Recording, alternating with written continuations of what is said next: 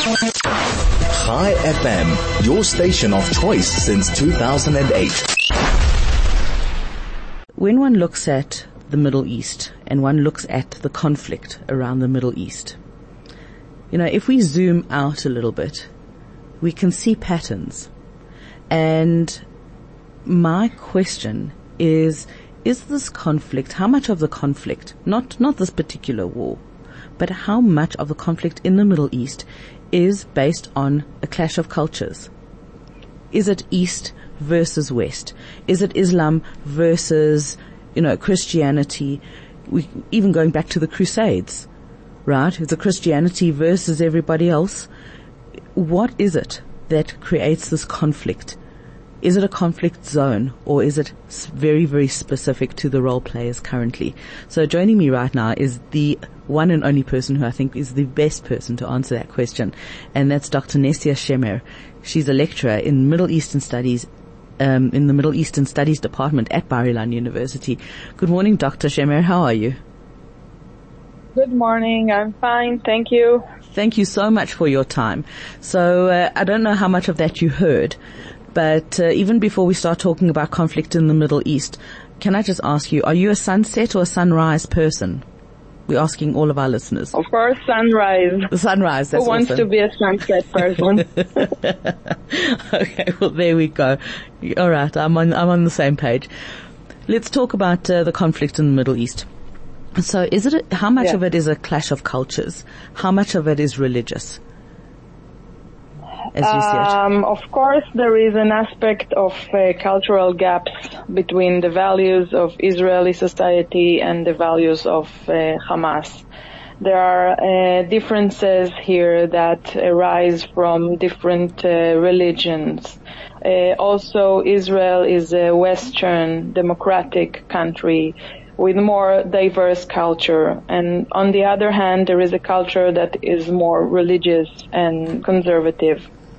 Uh, so cultural differences are part of this war. Um, cultural, culture includes characteristics of religious belief, uh, the type of society and government, and how each side sees the conflict, how people uh, preserve their existence on both sides. For example, how each side preserves the, the value of human life.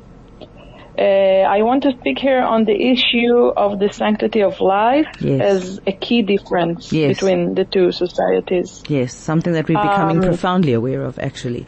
So definitely let's talk about Yeah. that. Yeah. And first of all, I want to make a distinction, distinction between the religion of Islam itself and between Hamas's interpretation of Islam, because these are two different things. It's not true to claim that Judaism sanctifies life while, while Islam sanctifies death. That is not the case. Uh, there are many sources in Islam that talk about the sanctity of life. For example, there are the five supreme principles of uh, Sharia, Islamic law, that include the preservation of human life, his dignity, his religion, his descendants, and his property, um, which are the most important things that comes even before the observance of religious laws. Uh, even within the commandments of Islam itself, we see laws uh, designed to protect the life of the believer. For example, uh, whoever is uh, sick or pregnant uh, women are exempt from fasting in Ramadan so as not to harm their health. Yes. Um, even when we speak about jihad, there are clear rules for the struggle. Uh, there are two types of jihad in Islam, defensive war and offensive war. According to Hamas, they are facing Israel in a defensive jihad because uh, they believe that Israel is an occupying colonialist power that has no right to exist. Uh, and here I'm not talking about the issue of the West Bank, about which there is a debate both in the world and within Israeli society itself.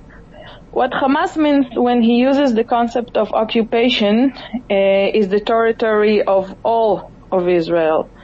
Although Israel was established by the agreement of the countries of the world, in the eyes of Hamas, its uh, very existence is illegitimate. Um, because they look at the fact that Palestine is a land of uh, endowment in Islamic land. They argue that since Palestine was conquered by Islam in the 7th century and uh, was ruled for many centuries by Muslims, this gives the land an unchangeable status. So any other force that will rule this land is an invading and conquering force and must be fought against. Um, that is, uh, on the one hand, there is uh, an argument that Israel needs to establish a Palestinian state according to UN resolutions. But on the other hand, Hamas claims that the same UN resolutions that led to the, establish, to the establishment of Israel itself are illegitimate. So, um, what I'm trying to say is that according to the very clear ideology of Hamas, Israel has no right to exist at all.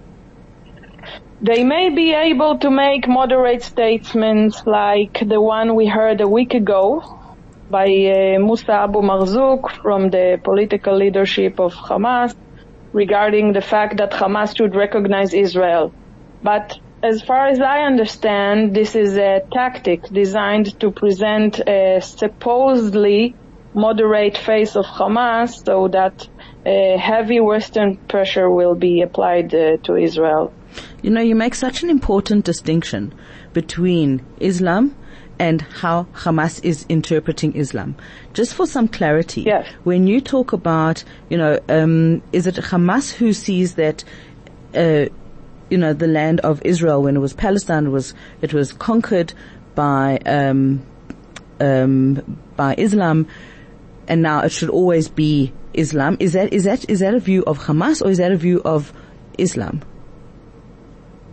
Hamas, uh, the concept Hamas of the Levant.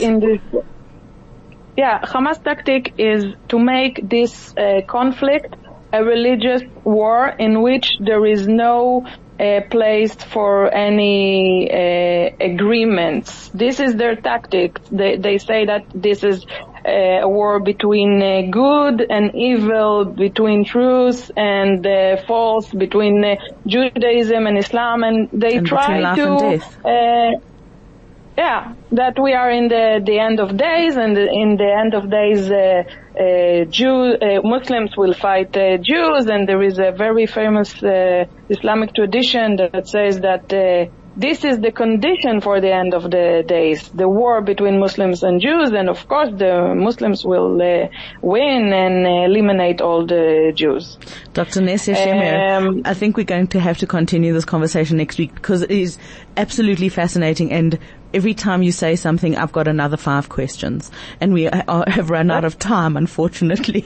We've got to get to news at seven o'clock. But I really, uh, I would love to have this conversation with you next week, if if possible. Um, Dr. Nesia Shemer, lecturer in Middle East Studies Department at Bar Ilan University. Isn't that a brilliant conversation?